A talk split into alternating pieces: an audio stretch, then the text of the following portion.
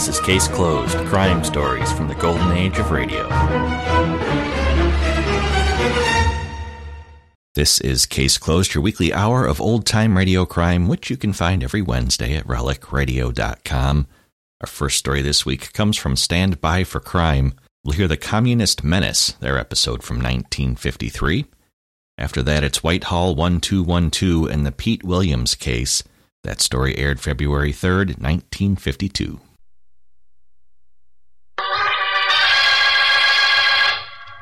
Stand by for crime.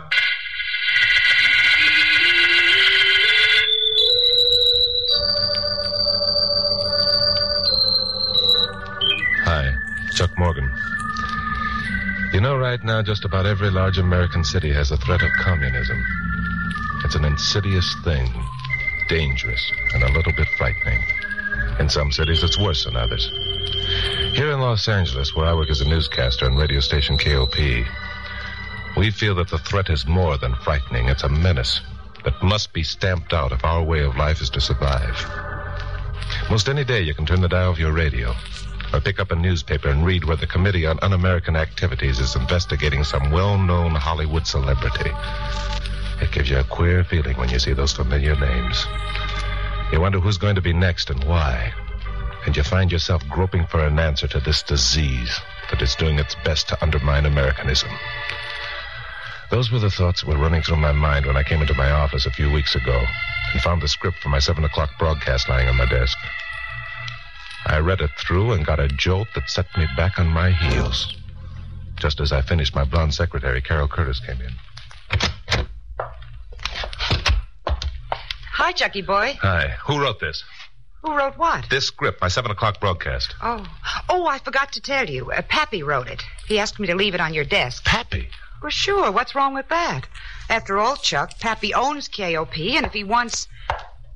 Where are you going? Never mind. Now, you get at that typewriter and knock out another script. This one's out. See you later.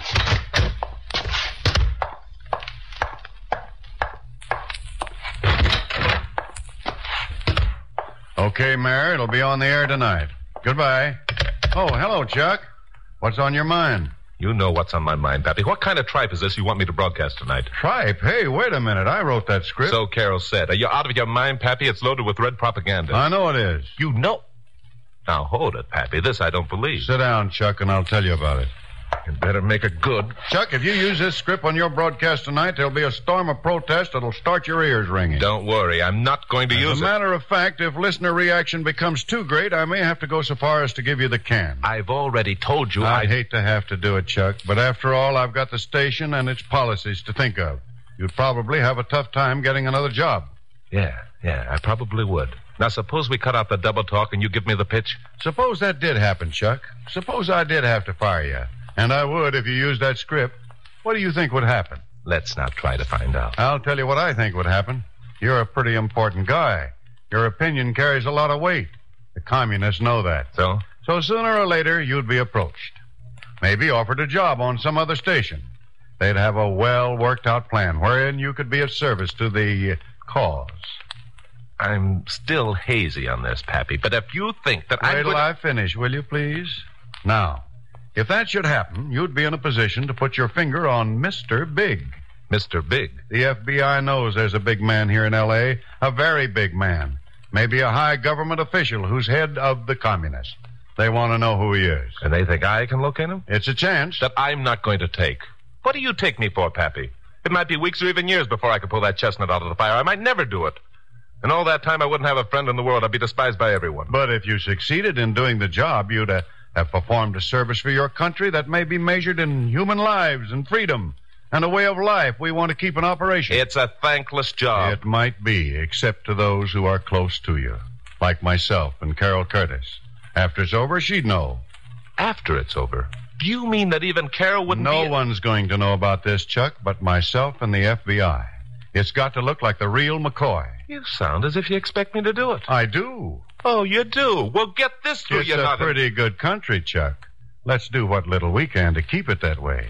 You've exposed plenty of other rackets. Why not this one? Is it because you don't like the idea of being inconvenienced a little? Now, wait a minute. I never said anything. You had everything your own way before, with the police department behind you and the station behind you and every honest citizen in town behind you. Now that you've got a toughie coming up, what are you going to do, chicken out? Why, you old goat, I'll...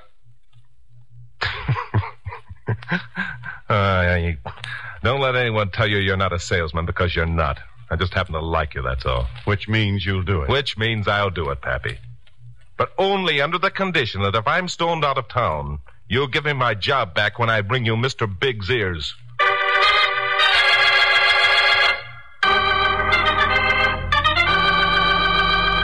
Well, I made the broadcast, and the storm of protest began to come in almost at once. Studio phones were ringing before my 15 minutes were up. Carol Curtis was waiting for me when I got back to my office.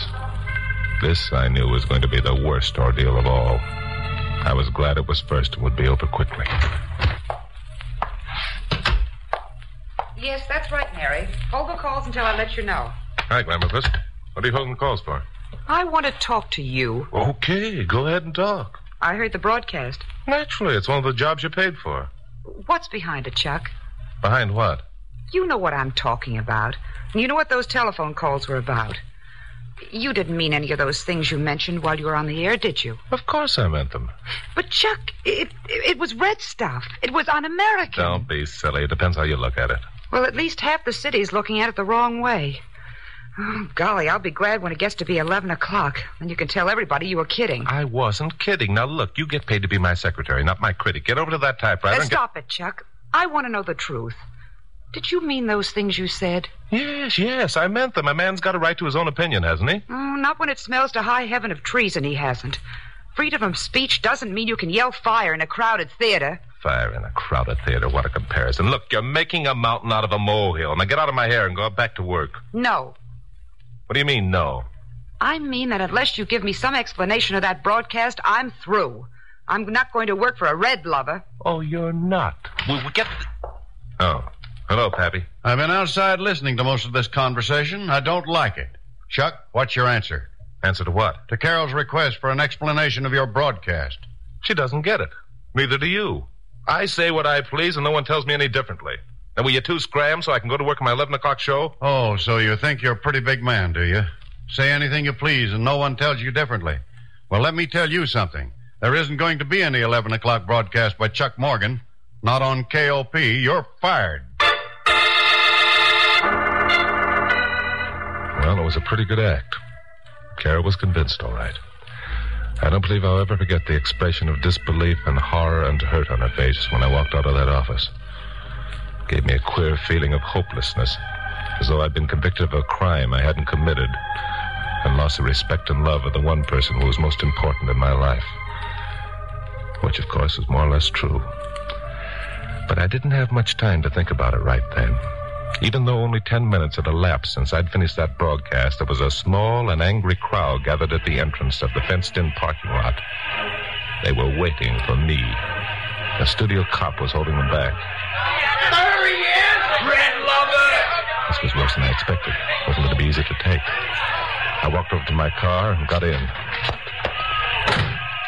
The crowd at the gate was getting bigger. Another cop had arrived. I decided if I were going to get out of there with my whole hide, I'd better be now. I started up and headed for the gate, moving fast in second gear. The cops opened a hole, and I headed for it. Then I saw a woman break into the path of my headlights, and I had to slow down. Someone pulled her back into the crowd, but I'd almost stopped. Then something came sailing through the air. If my car weren't equipped with unbreakable glass, I would have been knocked silly. This made me mad. I rammed on the brake, stopped within 10 feet, and got out. All right, you bums, come and get it. All right, I'll give it.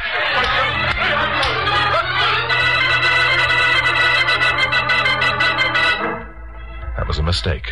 It taught me a lesson. They didn't come and get it. They came and got me. I was taken home in an ambulance and left nursing my wounds by a couple of unsympathetic interns. At 11 o'clock, I snapped on the radio. Pappy Mansfield came on what ordinarily would have been my last broadcast of the day with a special announcement. Good evening, ladies and gentlemen. This is John Mansfield, president of KOP Broadcasting Company. I have an announcement to make that will interest you all. Charles Chuck Morgan was dismissed from his duties as a newscaster on this station early this evening.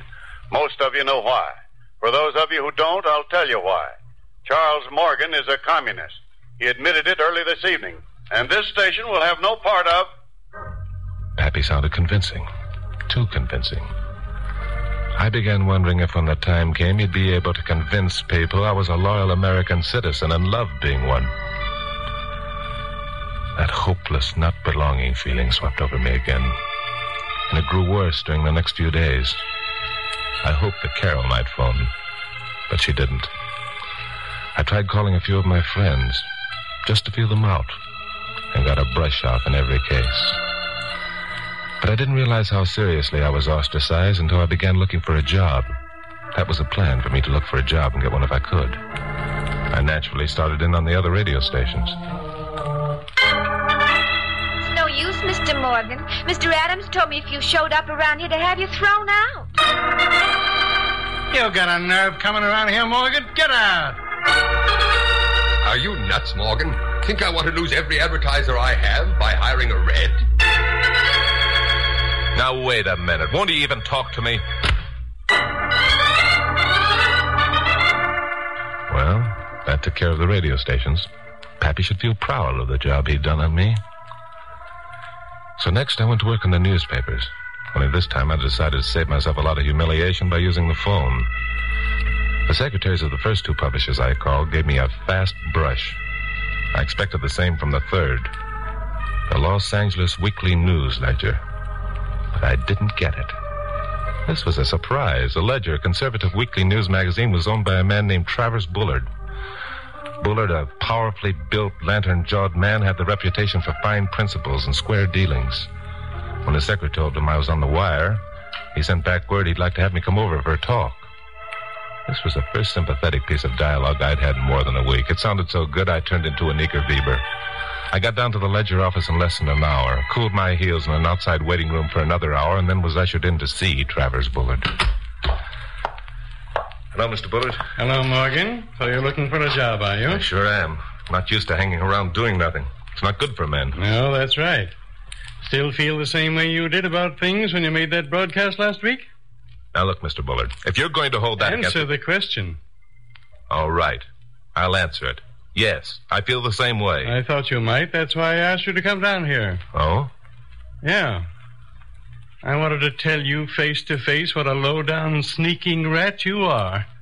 I wanted to remind you that America is better off without dirty, stupid traitors like yourself.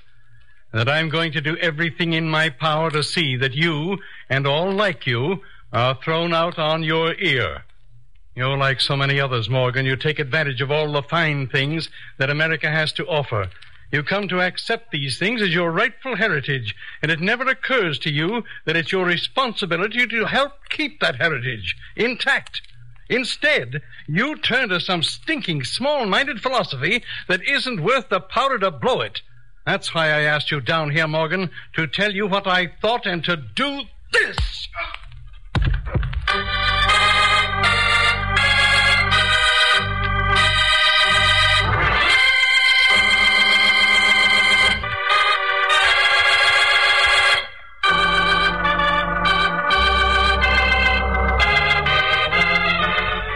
Just for the record, I'd like to say that if you're an American citizen, enjoying the privileges that America has to offer, you're lucky.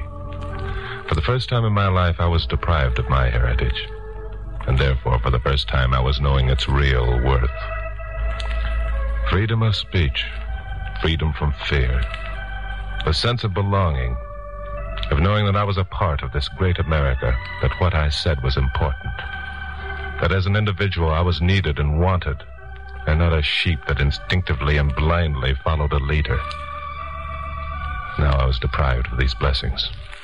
I was on the outside looking in. I was the man without a country, hated, despised, rejected by the free society I loved. It was tough. I thought that if I ever got back my self-respect, I'd never again complain about anything that was American. One night, I was eating dinner in a joint down on Lower Vine Street. May I sit down? Oh, yeah, sure. But you better wait a minute. I want you to know who I am first. You might change your mind. I know who you are. You're Chuck Morgan.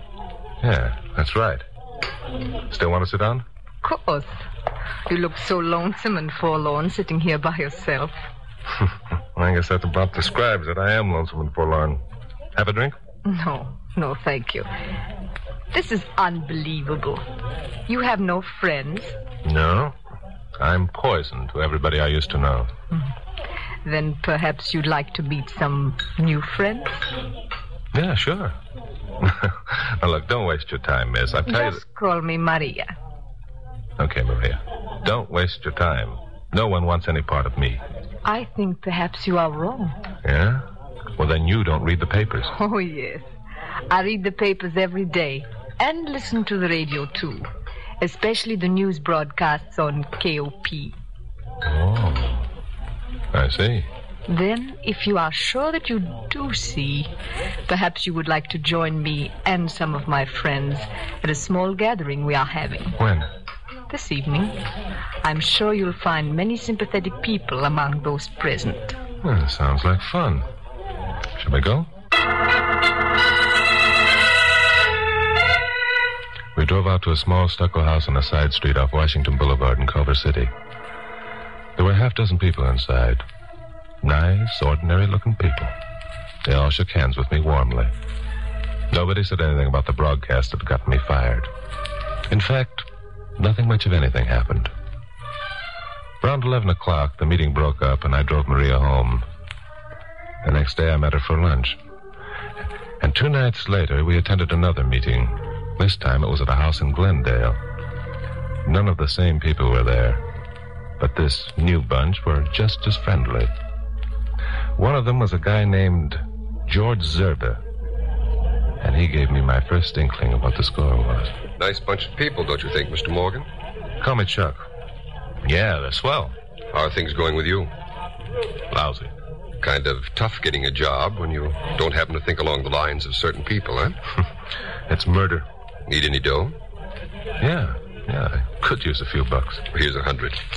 And don't worry about paying it back. Well, thanks. Forget it. Ever think of leaving L.A.? Well, I may have to if I don't get a break pretty soon. How about the East Coast? That's okay. There's a couple of radio stations there that could use a good newscaster with the right ideas. Would they hire me, though? Every station in the country knows about me being fired. It could be arranged. I see. How about dough? You could practically name your own figure, if you obeyed orders. Who'd be giving the orders? The big man himself. When do I get to meet him? Maria will let you know. Well, this was it. Apparently, my indoctrination period was about over. Now I knew I'd been closely watched. I guess that my telephone lines had been tapped, and I congratulated myself on not having attempted to get in touch with Pappy or anyone else. I guess it was a genuine sense of loneliness that I'd felt that made my act pay off. Well, 3 nights later, Maria and I went to the Vine Street Derby for dinner.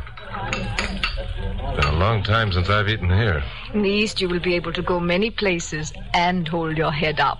Oh, you know about that. I know about many things. I'm waiting for the answer to one. Yes. You will be home tomorrow evening at 7 o'clock? Could be arranged. Someone going to call? Perhaps. The big man? Let us speak of him as the leader. And by the way, you will be one of the few who know his identity. Well, that must mean that the job he has for me must be pretty important. Extremely so. You must be plenty sure I'm the real thing. The leader does not make mistakes. You have been carefully checked. Good. I'll be glad to get started. Incidentally, do I know the leader? You know, I don't want to get too much of a shock. You will be shocked. Then I do know him, eh? You know him. Very well. Ah, well, that's very interesting. Well, until tomorrow night, then, a toast to the leader and my new job.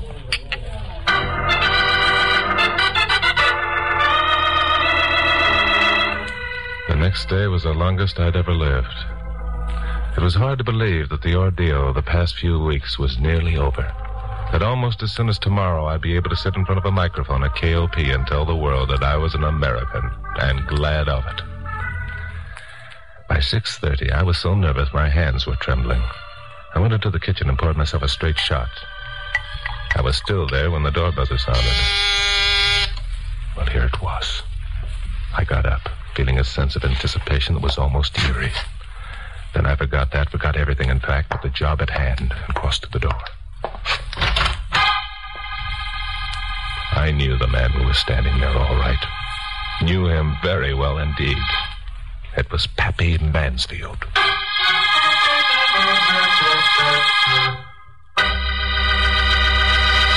Pappy, what the devil? Never mind that now. Where can I hide? Hide? Do you realize that... I realize everything. Get me out of sight in a hurry. Okay, come in. In there. Keep away from the windows. Good deal. See you later.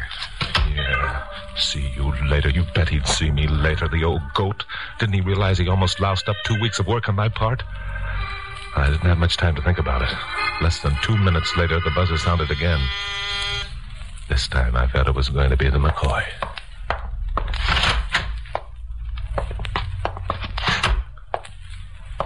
Hello, Chuck. Travers Bullard. Surprised, eh? Yeah, I thought that you... Sorry about that crack on the jaw, my boy. But I had to make sure you were convinced I wasn't the leader. You convinced me, all right. And you convinced me and the other members of our little group that you weren't working a gag. You'll make a good member of the party, son. We're glad to have you with us. Thanks. Now, let's get down to business, shall we? You'll find all your instructions in this envelope. In 2 days, you'll leave for New York. One of our agents will meet you at the airport. Anything else in the envelope? One of the first things you'll have to learn, my boy, is not to ask questions. Just obey orders. But since you're new to the organization, I'll let you in on a few things. That envelope is loaded with information about the future plans of a couple of our biggest airplane plants. You mean that you...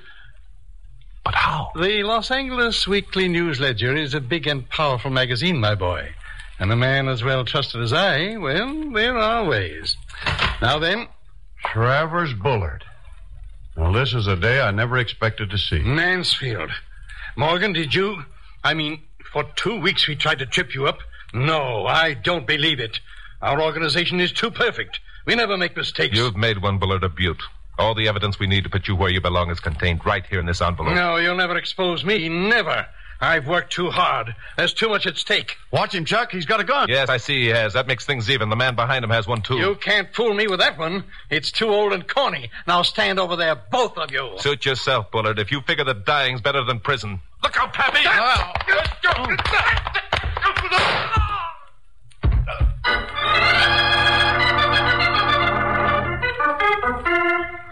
It was quite a fight. Pappy had tripped over a rug, and Bullard, suspecting a trick, had swung on him, which was my cue to repay with interest that crack on the jaw he'd given me down at the Ledger office. Bullard, however, was a powerful man, and it took a lot of doing to get him under control. His gun went off in the fracas, but it didn't hurt anybody. He's still alive. Those of you who listen to my broadcast know where he is now. He's got a private room in a big gray building with iron bars on the window. Pappy and I got back to the station around 10 o'clock. Here's your office, Pappy. Now tell me, what was the idea of almost lousing up my good work by showing up at the apartment 5 minutes before Bullard arrived? Because it occurred to me at the last minute that two witnesses to his dialogue would be more effective at a trial, especially with you having seemingly gone over to the Reds. Yeah, I see, you're right. Well, as it turned out, the information contained in the envelope would have been enough. That's right. Trouble is, I didn't know there were going to be an envelope. Well, anyhow, it's okay now. She's waiting for you in your office. Good night. So long, Pappy. It's good to be back. See you. Hi, Glamour Puss. Hi, Chuck. Your script's ready for the 11 o'clock broadcast. Want to read it over? Oh, I don't know. What's in it? The facts about you exposing Travers Bullard. No kidding. How'd you know about that? Pappy phoned me. Did he now? Mm-hmm. I see you're all in a sweat about having me back. I knew you'd be back. No kidding. How'd you know that? Well, I figured it out. You went ramming out of here that night Pappy wrote your script and yelling at me to write another. And then you came back and said you were going to use the one Pappy wrote. Oh, I'm not so dumb. No, As a matter of fact, you're nowhere near as dumb as... Don't you say it. Don't you dare. If you tell me once more I'm not as dumb as I look, I'll brain you with this typewriter. You know something, Larrapus? What? You're a ham. Why, You're putting on an act. What you really want to do is bawl and fling your arms around my neck and tell me you're glad to have me back. I don't. I don't at all. I... Oh, Chuck! Larrapus.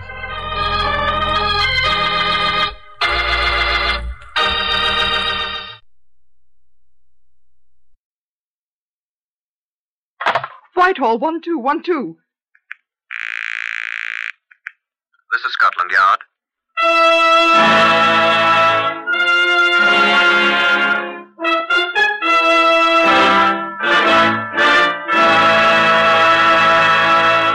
For the first time in history, Scotland Yard opens its secret files to bring you the authentic stories of some of its most baffling cases. These are the stories, the unvarnished facts, just as they occurred, reenacted for you by an all-British cast. Only the names of the participants have, for obvious reasons, been changed. The stories are presented with the full cooperation of Scotland Yard. Research on Whitehall 1212 is prepared by Percy Hoskins, chief crime reporter of the London Daily Express. The stories for radio are written and directed by Willis Cooper. Here are the participants in case number 921-MR421. Peter Williams, who boxed at 135 pounds. It's all right. It looked like your duty. Mrs. Jessie Fallowfield, his mother-in-law. It'll come out all right one of these days, I'm sure. Sir Brendan O'Neill, Home Office pathologist at Scotland Yard. We're doing the best we can do. Iris Williams, who resembled her mother. No, not to the police station, no! Chief Inspector Oscar Ford of Scotland Yard. On the morning of 19th November 1943... two engineers employed by a Bedfordshire town discovered something floating, half-submerged in the waters of the River Lea. Now, if you'll come with me down the corridor here to the Black Museum, I'll show you what they found. Come along, please. Now, this is Scotland Yard's Black Museum, of which you may have heard. Well, Chief Superintendent John Davison doesn't seem to be here. Well, John. Who is it? It's Oscar Ford, John. Oh, be with you at once. Chief Superintendent Davison is the custodian of the Black Museum. Has a long and distinguished record with the Yard. Oh, good afternoon. Came in connection with the Williams case, John. Oh, yes. 921-MR421. Up here on the shelf.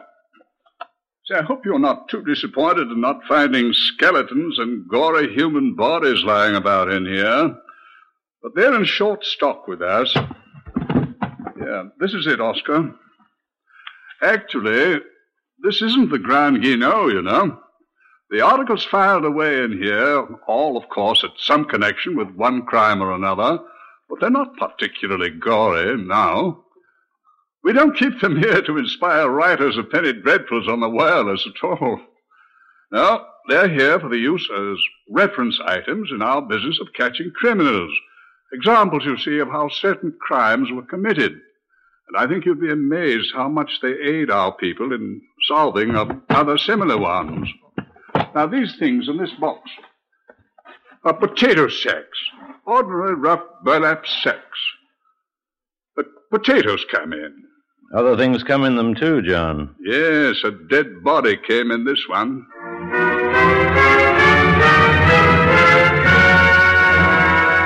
Clammy rain mixed with snow had been falling all day when I arrived at the riverbank, 40 miles north of London. And thanks to the inclement weather, no crowd had gathered, and the huge local constable, the unfortunate victim, and I had the dismal landscape all to ourselves.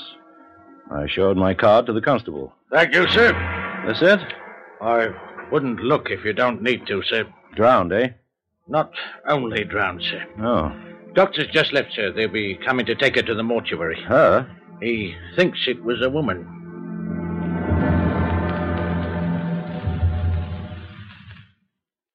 It was, of course, patent that the woman had died a violent death, to use the old cliché, at the hands of a person or persons unknown.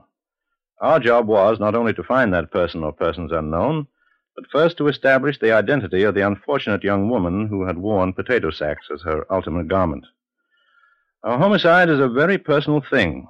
The relations between victim and killer that exist before the deed are most important in discovering the latter.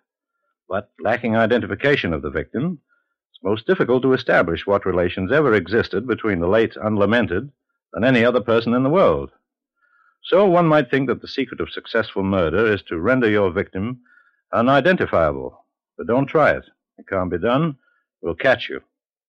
Sir Brendan O'Neill, the Home Office pathologist, told me to what extent the killer had attempted to prevent identification of the victim, and thus of himself. There are no fingerprints, of course. I suggest that you have the bottom of the River Lea dragged at once. Already. See if you can find the missing hands. Already had that, Sir Brendan. No luck so far, though. Well, whoever she wore false teeth, so there's no good trying that one. Teeth are missing, of course. Neither upper nor lower plate. Oh, they might be at the bottom of the river, too. In a foot of mud somewhere. Well, you'll never find them. I've never seen such a completely anonymous body in all my time, Oscar. No scars or moles, birthmarks, that sort of thing? Not a thing. I can tell you her height, though. 5 feet 3 inches. And her weight.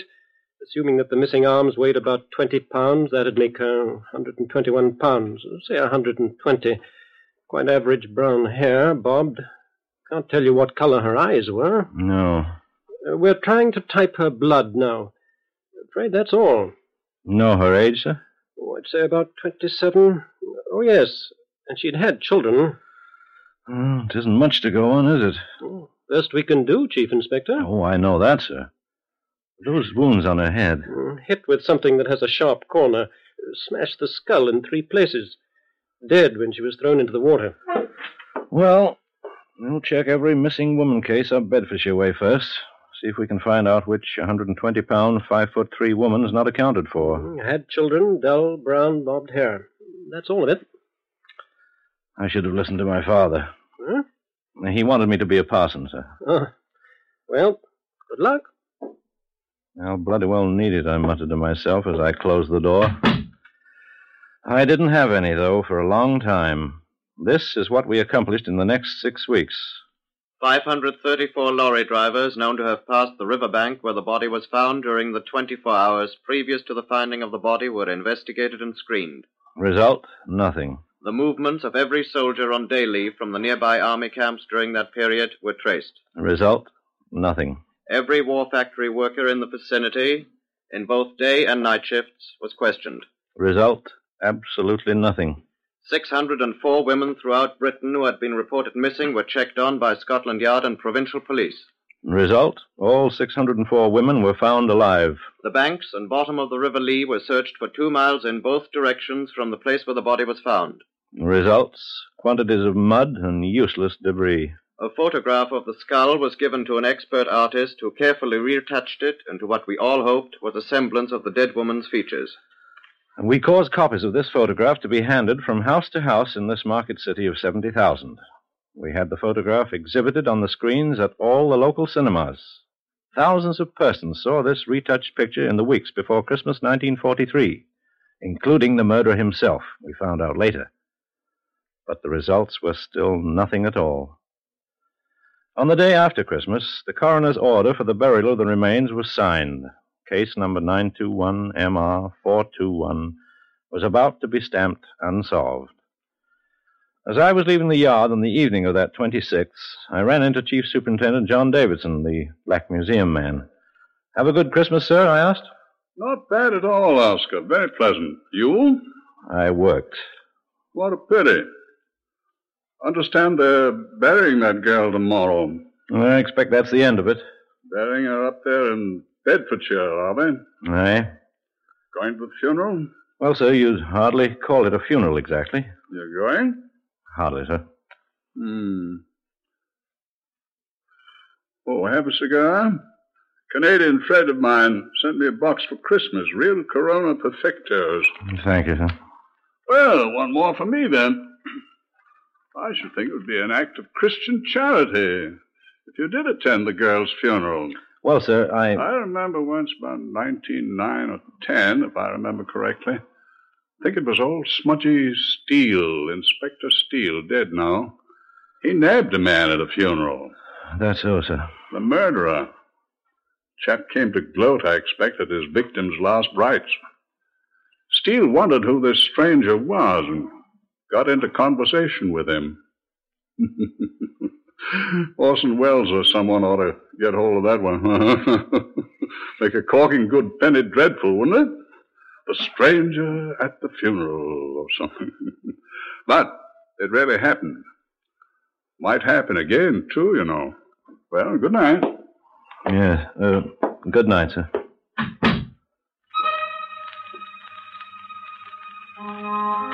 And so I rode 40 miles to a market town on a dismal day after Boxing Day, to a grimy little cemetery not far from one of the hat factories for which the town is celebrated.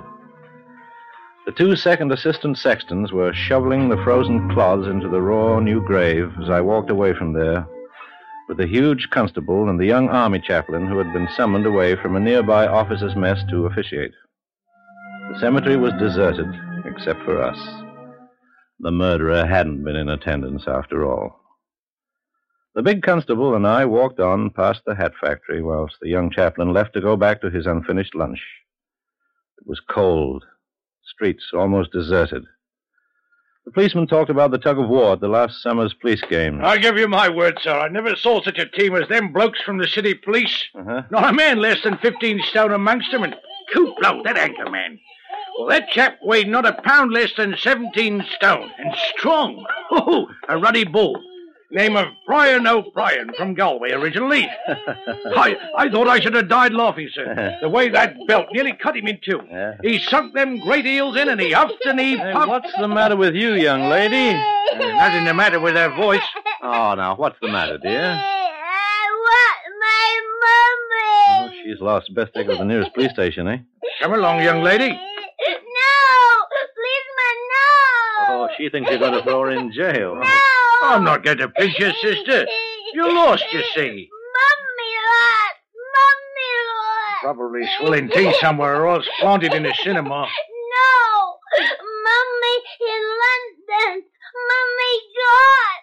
I want my mummy. Oh, that's jolly. Now what do we do, Constable?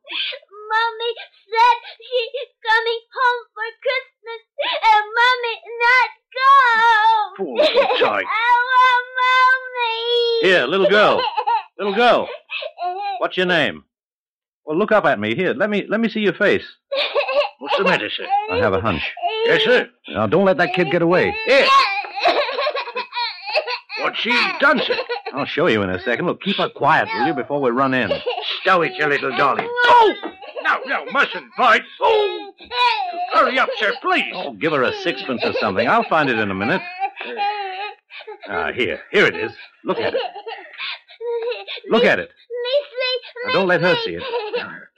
No, lover, ruddy duck. I want my mummy. You recognize the paper there? Of course, sir. We circulated thousands of these all over town. Well, tell me what it is.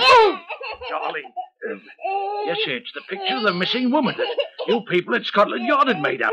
What else do you see? Sir? I said, what else do you see? No! This little maniac, whose mother is missing, is the spitting image of the picture. All right, come on, darling, we'll take you home. My mummy come home? Now, dear, your mummy can't come out now. We accompanied the little girl, whose name we learned was Iris Williams, age 3, to her home, a short distance away. It was a modest three-room flat occupied by a Mrs. Jessie Fallowfield, the child's grandmother, and her son-in-law, Iris' father, a member of the local National Fire Service unit. Little Iris retreated to the doorstep with an enormous slice of bread and wild bramble jelly, while Mrs. Fallowfield talked with us. Yes, I've been here only 2 weeks, you see. I didn't want to talk before little Iris. Her mother's away, my daughter. So we understand from Iris, Mrs. Fallowfield. Quite. I don't like to have to say it, but Jessie, my daughter, she has the same name as mine, and Peter, my son-in-law, didn't get on together. Where is your son? At the fire station. Uh-huh. Well, to speak quite plainly, my Jessie wrote to me at Seven Oaks in Kent, you know, that she couldn't stand it here with Peter any longer, and she was going away. Well, how long ago was that? Oh, the 19th of November. Uh-huh. You haven't heard from her since? Oh, yes, indeed, almost every week. You've heard from her since she left? Oh, yes. But we're on the best of terms as long as we're not together, you see. I'm afraid she's a bit flighty. Well, one can't live one's daughter's life, can one? No, one can't. And you say you've heard from her recently? Oh, yes. As a matter of fact, the reasons I came from Seven Oaks to live here is because she wrote asking me to. She did? Yes, she insisted she couldn't live with Peter. But he needs to be taken care of, says she, and won't you go and make a home for him, Mother? So that's why I'm here. Peter just moved in with me a week ago. It's very cozy.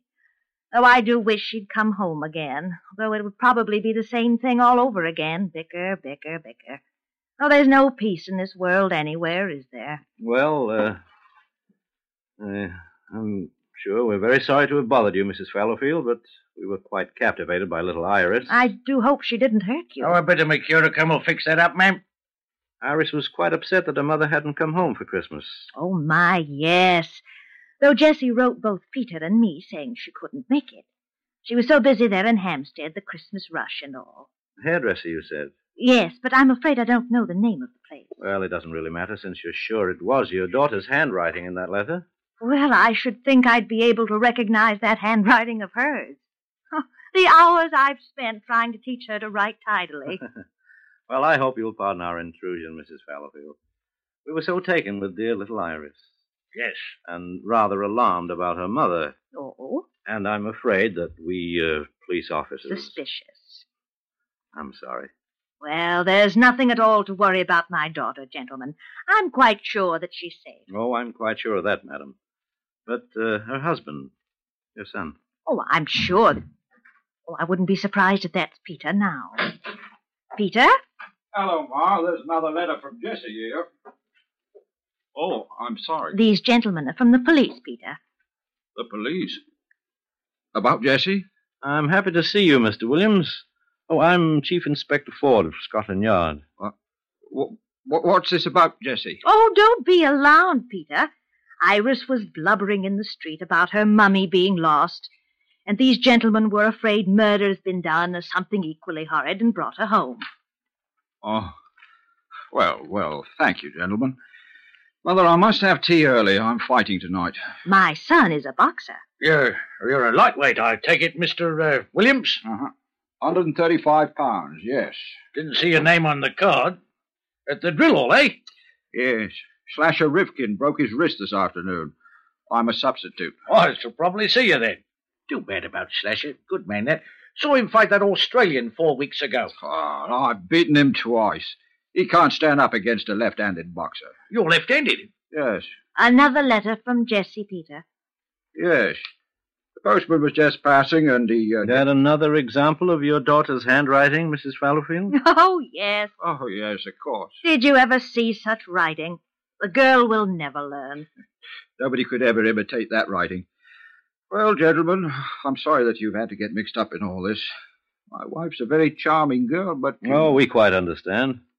I hope you'll forgive our intrusion. Oh, it's all right. Looked like your duty, I suppose. Another one of those unfortunate affairs. I'm sorry about it, but, well, you're men of the world. You understand. Oh, yes, absolutely. Quite. It'll all come out right one of these days, I'm sure, though. It's all right, Mother Fallowfield. The gentleman, if you'll excuse me, I've got to have my tea now. Oh, of course. So sorry to have disturbed you, sir, and Mrs. Fallowfield. Oh, it's quite all right. Good night. Good night.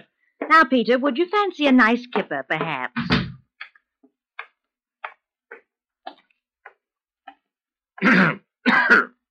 Well? What did you think? Sir, I've done a bit of boxing in my time, too. What? One thing I learned many years ago. Yes? Never trust a left-handed boxer.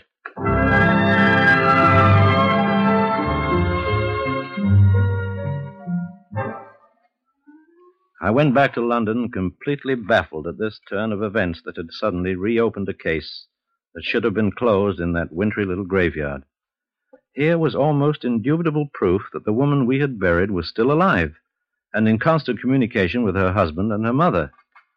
The letter from her had arrived on the very day I had seen her body committed to the frozen ground. It was impossible, obviously.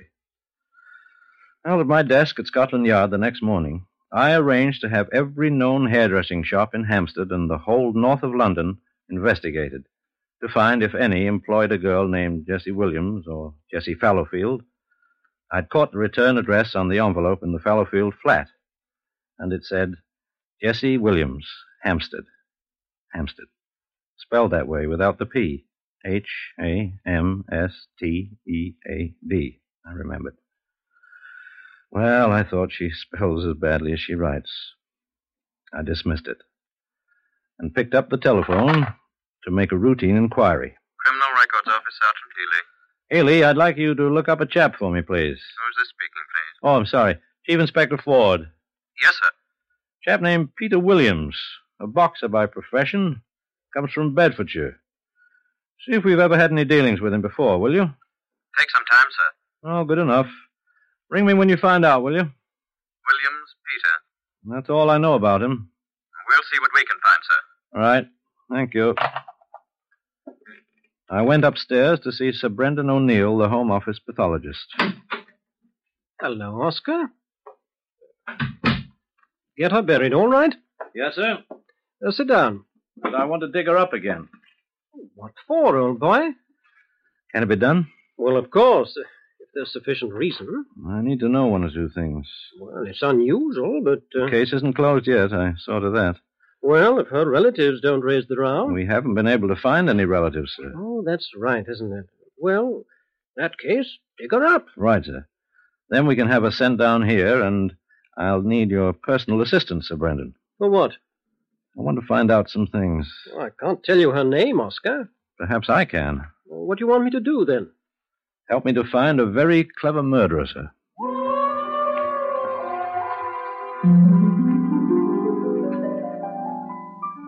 These things happened during the next 2 days. First, a report from the officer in charge of checking the hairdressing establishments. We have checked every hairdressing shop in the entire north portion of London, with special reference to Hampstead, sir. 131 shops. Not one has any record of a woman named Jessie Williams or Jessie Fallowfield. There was only one Jessie among them all, a Mrs. Jessie Forrester, age 61. She was obviously not the person we was after. Thank you, Sergeant. Yes, sir. A report from the Criminal Records Office of Scotland Yard. Sergeant Healy speaking, sir. We checked thoroughly on your boxer, Peter Williams. Find anything on him? Yes, sir. He's been up twice. Convicted. Penal servitude in both instances. Good. That all, sir? Yes. Oh, no. What was he charged with? Forgery, sir. A final visit to Sir Brendan O'Neill's laboratory. Here's the report, Oscar. She was struck twice on the head with a flat object, like a wide metal bar or a heavy, narrow wooden plank. The instrument was of an undetermined length, but the marks on the skull indicate that it was 3 7/8 inches wide, at the point where it was struck into the skull. Very good indeed, Sir Brendan. How about the other experiment? Well, they're still working on that. Ah, looks rather silly, doesn't it? I think you were right. Will you be able, do you think, to swear to it if you find I'm right, sir? Well, if results continue this way, we shall. You sent for me, Sir Brendan? Oh, yes. You're Hayes, aren't you? Yes, sir. Right or left-handed, Hayes? Left-handed, sir. Good. Over on that side, they'll call you when they're ready, Hayes. Yes, sir. Would you like to take a little trip up to Bedfordshire with me, Sir Brendan?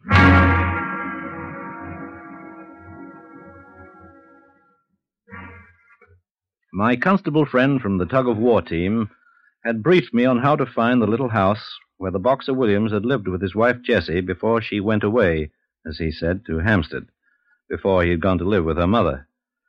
It was a tiny cottage not far from his present flat. I noted with interest that one of the windows looked out onto the graveyard where we had buried that poor woman a few days before. We walked around the place, staring at the neat rooms, empty as they'd stood since Williams had moved out. There was nothing at all at first to excite our interest. Sir Brendan O'Neill walked into the tiny stone-floored scullery. I watched with the other Scotland Yard man who'd come with us. Sir Brendan spoke from the other room. This might be it, Oscar. This strip of wood on this old bench here. Measure it. Three and 7/8 inches, all right. Well, right width, Oscar. Good. It's been nailed on fairly recently, sir. These are new nails. See if you can get it off. Carefully. Oh, I can do it.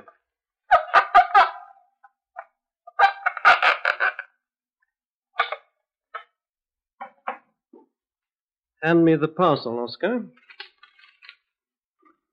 What's that, sir? It's a skull. Never mind it. The piece of wood. You've been here before, madam. Fits the scars perfectly, Oscar. I think we've got... that him? Right inside, Mr. William, if you please. That's him. Back here in the scullery, Constable. Right, sir. Good afternoon, Mr. Williams. Hello, Inspector... Ford, Scotland Yard, sir. I'm afraid I don't quite understand. Why, we'll try to show you, Mr. Williams. I really haven't much time. Now, that's enough, Constable. What? A few things, Mr. Williams.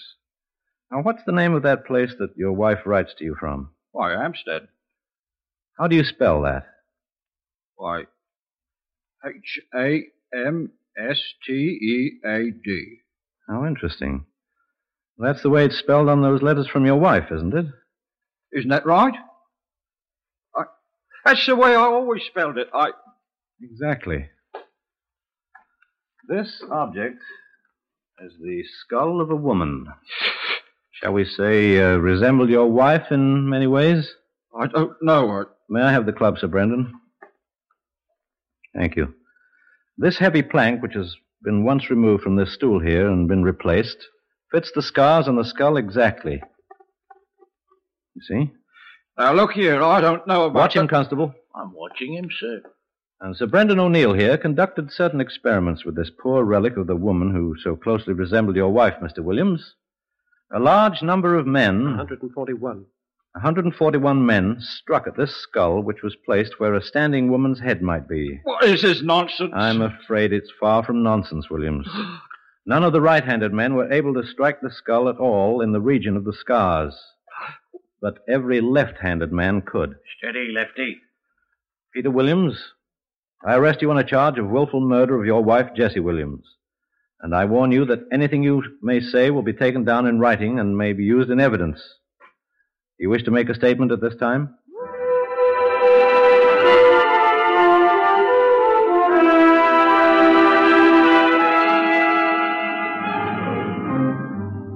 The evidence was incontestable.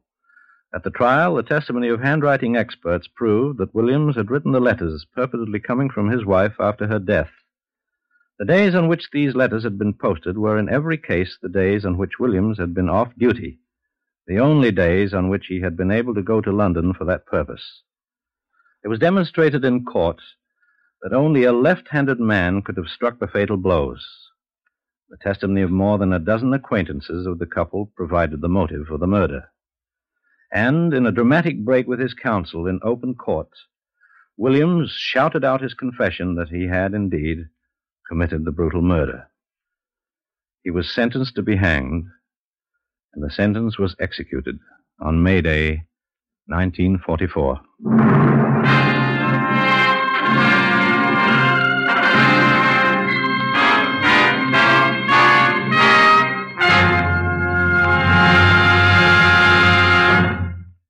You have heard another in the series Whitehall 1212, compiled by special permission from the official files of Scotland Yard. Only the names have been changed. Otherwise, the story is true.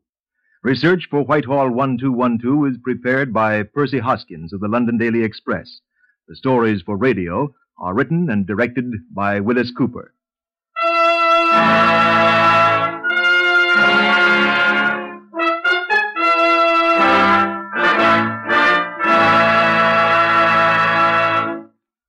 Three chimes mean good times on NBC.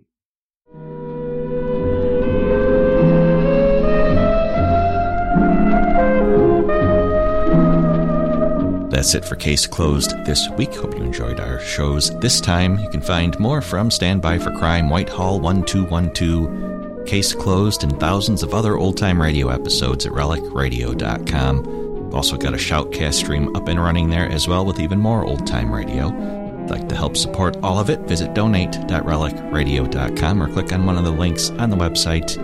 You make it all happen and have for 15 years. Thanks for that. Thanks for joining me today. Be back next Wednesday with another hour of Case Closed.